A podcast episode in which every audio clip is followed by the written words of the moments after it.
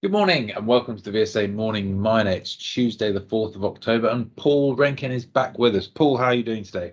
I am well, thank you. A little bit more rested too. I haven't had a couple of days off. Very good. Understand you had a very wet site visit on Friday.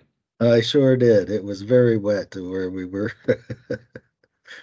okay, well, yesterday you missed uh, very strong moves in the precious metals uh, space with the dollar pulling back a bit and treasury yields lower. Silver had its biggest daily move upwards since November 2008, which was the start of a uh, major bull run then. So perhaps we've seen the cyclical low here for the precious metals. Um,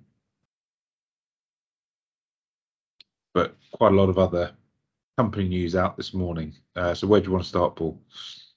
Well, let's. Uh, speaking of precious metals, uh, TSX li- listed Minera Alamos uh, put out uh, late yesterday positive results on a PEA for their next uh, heap leach project in Mexico, Cerro de Oro in Zacatecas state.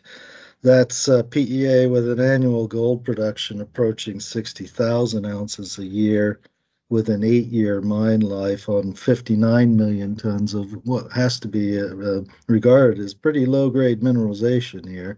So it's going to really depend on the uh, metallurgical recoveries.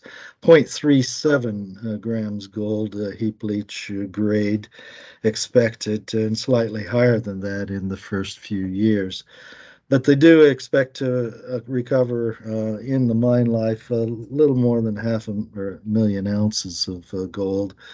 So that the IRR, uh, because of the leaching characteristics, uh, should come in and very low uh, capex should come in with an IRR of 111% after tax. So um, payback period should be awfully fast on this, even though it's a very low grade. So uh, we'll see uh, how it plays out, but certainly the numbers uh, would suggest that it should.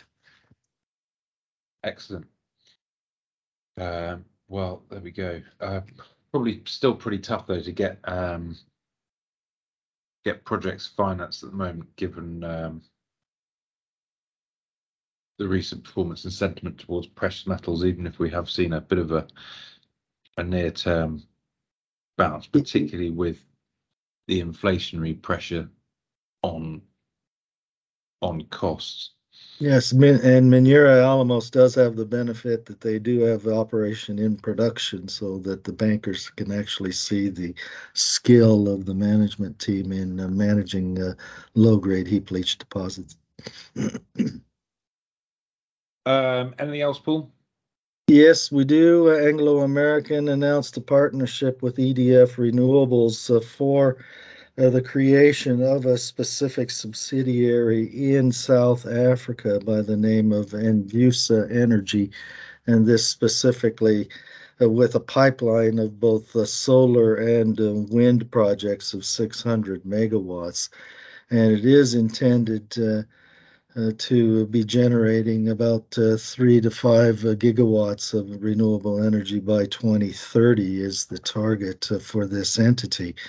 And it's uh, also geared to be a, a, producer of green hydrogen as well to feed into Anglo Americans already underway initiative with uh, hydrogen fueled fuel cell haul trucks. Uh, so that's a rather major development down there for South Africa. Yeah, um, with Eskom having been such a handbrake on the economy for the last few decades, um, you know, batteries could really make a big difference to to industry in in South Africa. So um, this is a pretty positive step. Yes, and we have BHP's iron ore days underway with the second day uh, underway in West Australia today on iron ore South Flank operations for investor and analyst briefing. And uh, yesterday they uh, in, or increased the forecast on long-term steel demand uh, here by between two and four percent, or about uh, 76 million tons. So uh, that's a, a, very positive uh, statement to be making in the steel sector at this point. Very good. Um, probably got time for one more if there's anything out there, Paul. Yes, uh, we have the uh, news uh, out uh, from uh, First Class Metals uh, that they're doing a deal on the what's called the Sunbeam properties in Ontario. That's a precious metal claim group of, of, about 48 square kilometers with some historic production and a historic resource of of about 70,000 tons at 13 grams per ton. So uh, this uh, company uh, newly listed uh, not too long ago on the AIM market, and we'll see if they can make some things happen in Ontario. Very good. All right, we'll call it a day there, and we'll be back tomorrow. Thanks very much. Very good. Thanks.